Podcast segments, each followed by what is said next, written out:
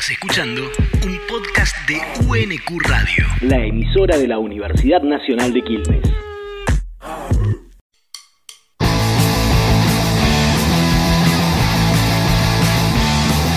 ¿Hay virus buenos? ¿Hay virus buenos? ¿Hay virus? Correo UNQ, un servicio de correspondencia entre las ciencias y preguntas de niñas y niños. ¡Que nos hacemos todos y todas! Sobre el mundo, la vida, las cosas y todo lo demás. Flavivirus, arenavirus, parvovirus, filovirus, rotavirus, coronavirus. Uf, qué cantidad de géneros y qué nombres más raros tienen estas entidades biológicas. Y por cierto, ¿hay virus buenos? ¿Hay virus buenos? ¿Hay virus? Los virus son microorganismos que, a diferencia de otros microorganismos, como por ejemplo las bacterias, no cumplen con los requisitos necesarios para ser considerados seres vivos. Uno de esos requisitos es generar energía.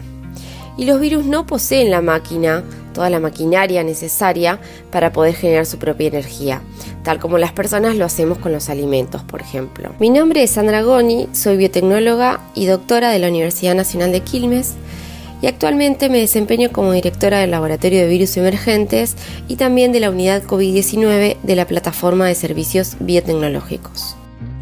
Por eso, los virus sí o sí necesitan invadir seres vivos para poder usar esa energía que ellos sí pudieron generar y de esa forma poder hacer más virus y diseminarse en el ambiente.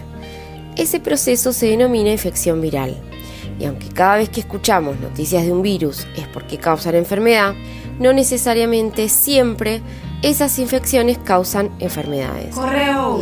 Cada ser vivo que habita el planeta tiene al menos un tipo de virus que lo infecta.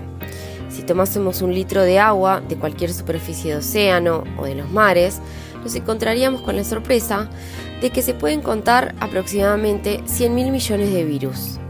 Esta abundancia está directamente relacionada con que los procesos de infección que involucran a otros microorganismos como bacterias, arqueas y algas unicelulares son clave en la circulación global de elementos como el carbono, el nitrógeno y el fósforo, evidenciando la gran importancia de su rol en la biosfera.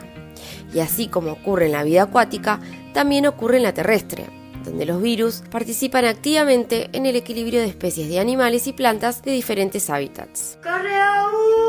Si analizamos procesos evolutivos, podemos notar que los virus presentan una gran capacidad para mediar el intercambio genético dentro de una misma o de diferentes especies. Se encontró que el genoma humano posee alrededor de un 8% de elementos virales endógenos derivados de retrovirus, que es un montón. Ya hace unos años se descubrió que la placenta, indispensable para la reproducción de los mamíferos modernos, apareció gracias a la acción de un gen llamado sincitina, proveniente de un retrovirus endógeno. Los virus cumplen importantes roles en la naturaleza, por eso no hay virus buenos ni malos, sino que hay relaciones entre los virus y diferentes especies que responden a ciclos naturales, ya que los virus no son seres con conciencia o moral, buscan esparcirse en el ambiente y llevar adelante las diferentes funciones que conocemos, y seguramente muchas más que no conocemos todavía. Correo.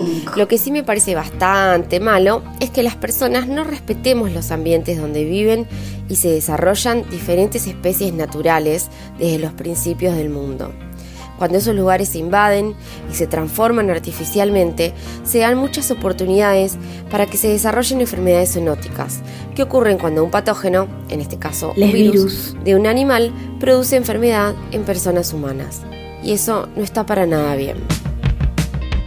En el episodio de hoy participó Sandra Goñi. ¡Gracias, Sam! Antes de despedirla, le preguntamos si ella tiene más preguntas aún sin respuestas sobre los virus, el ambiente y la humanidad.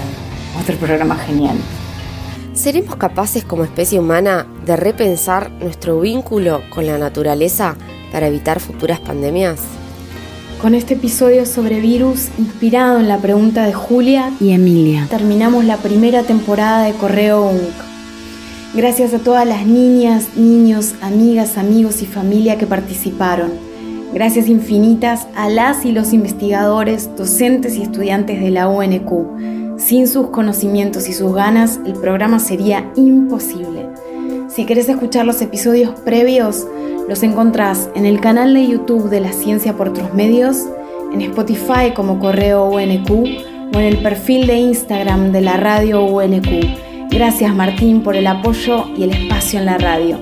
Volvemos el año próximo con más servicio de correspondencia entre las ciencias y preguntas de niñas y niños que les hacemos todas y todos sobre el mundo, la vida, las cosas y todo lo demás.